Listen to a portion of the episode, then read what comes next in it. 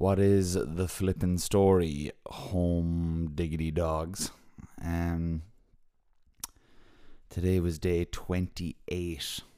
28. It is so strange to uh, to think about it. Like you know, 28 days in, 28 marathons completed.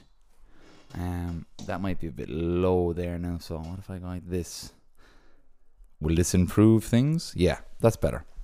That's better. I hope it's not peaking anyway. It's it's going well. The audio is going well. Look, I'm going to keep this one quite short because I'm back home. I'm at home in my home in Wicklow, and I really just want to go to bed. Um, my my partner Mel is in bed, falling asleep as we speak, and I just want to be doing that too. So I'm going to keep this one short.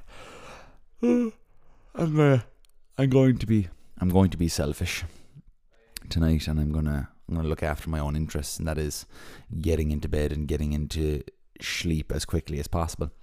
Um, today was fantastic. Today was fastest marathon. Uh, I think I'm like fastest marathon is like every day. Each day is getting faster and faster and faster. So which is class. Um, really enjoyed it. Funny thing happened. Uh, we were about, say, we were about fourteen or fifteen kilometers into today, and um, Sula was with me, you know, and my dad and Mel and the lads were all back in Leighlinbridge, which is the town that we just went through, and I was kind of about a kilometre and a bit away down the uh, down the towpath of on the Barrow Way, and it was just me and Sula, and Sula started like turning and like heading back down towards where Mel would be um, down in Leighlinbridge, right? And I, I couldn't let her go back because um, you know, she, there's a road, there was a main road at the end of it.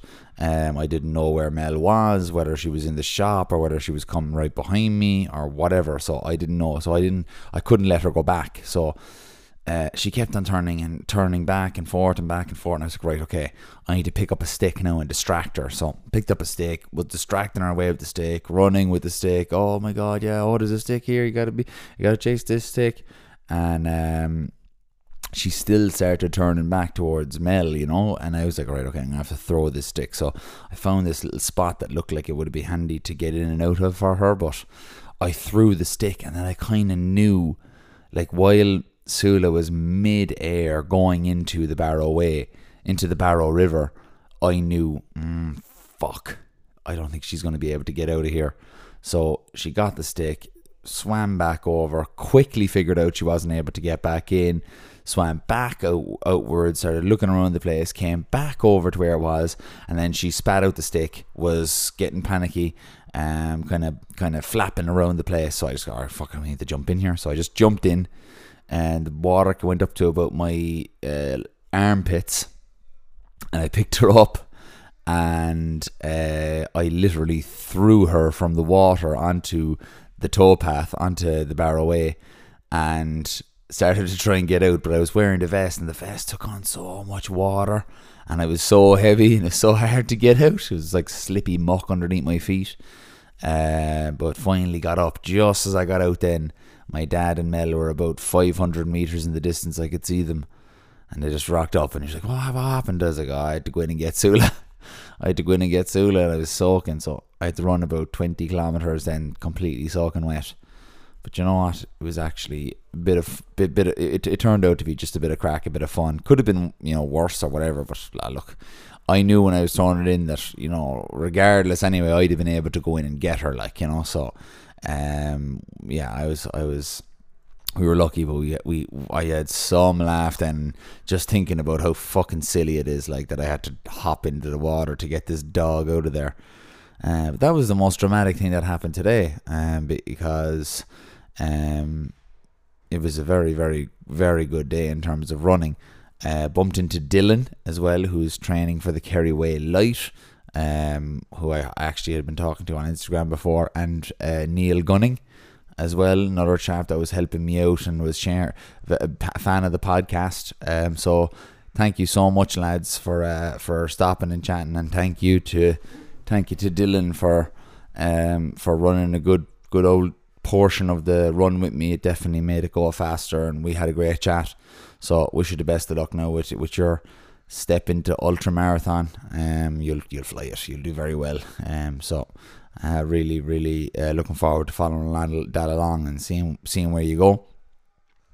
So yeah, um, have to say as well, like uh, thank you as well to Dave and to Lar, my um, to my my dad's two friends from the army who helped us out with kind of showing us where to go and the lay of the land over the last two days. So thank you so much for that, lads.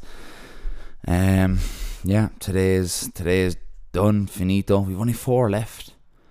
Only four marathons left: Wicklow, Wexford, Waterford, and Cork, and it will fly.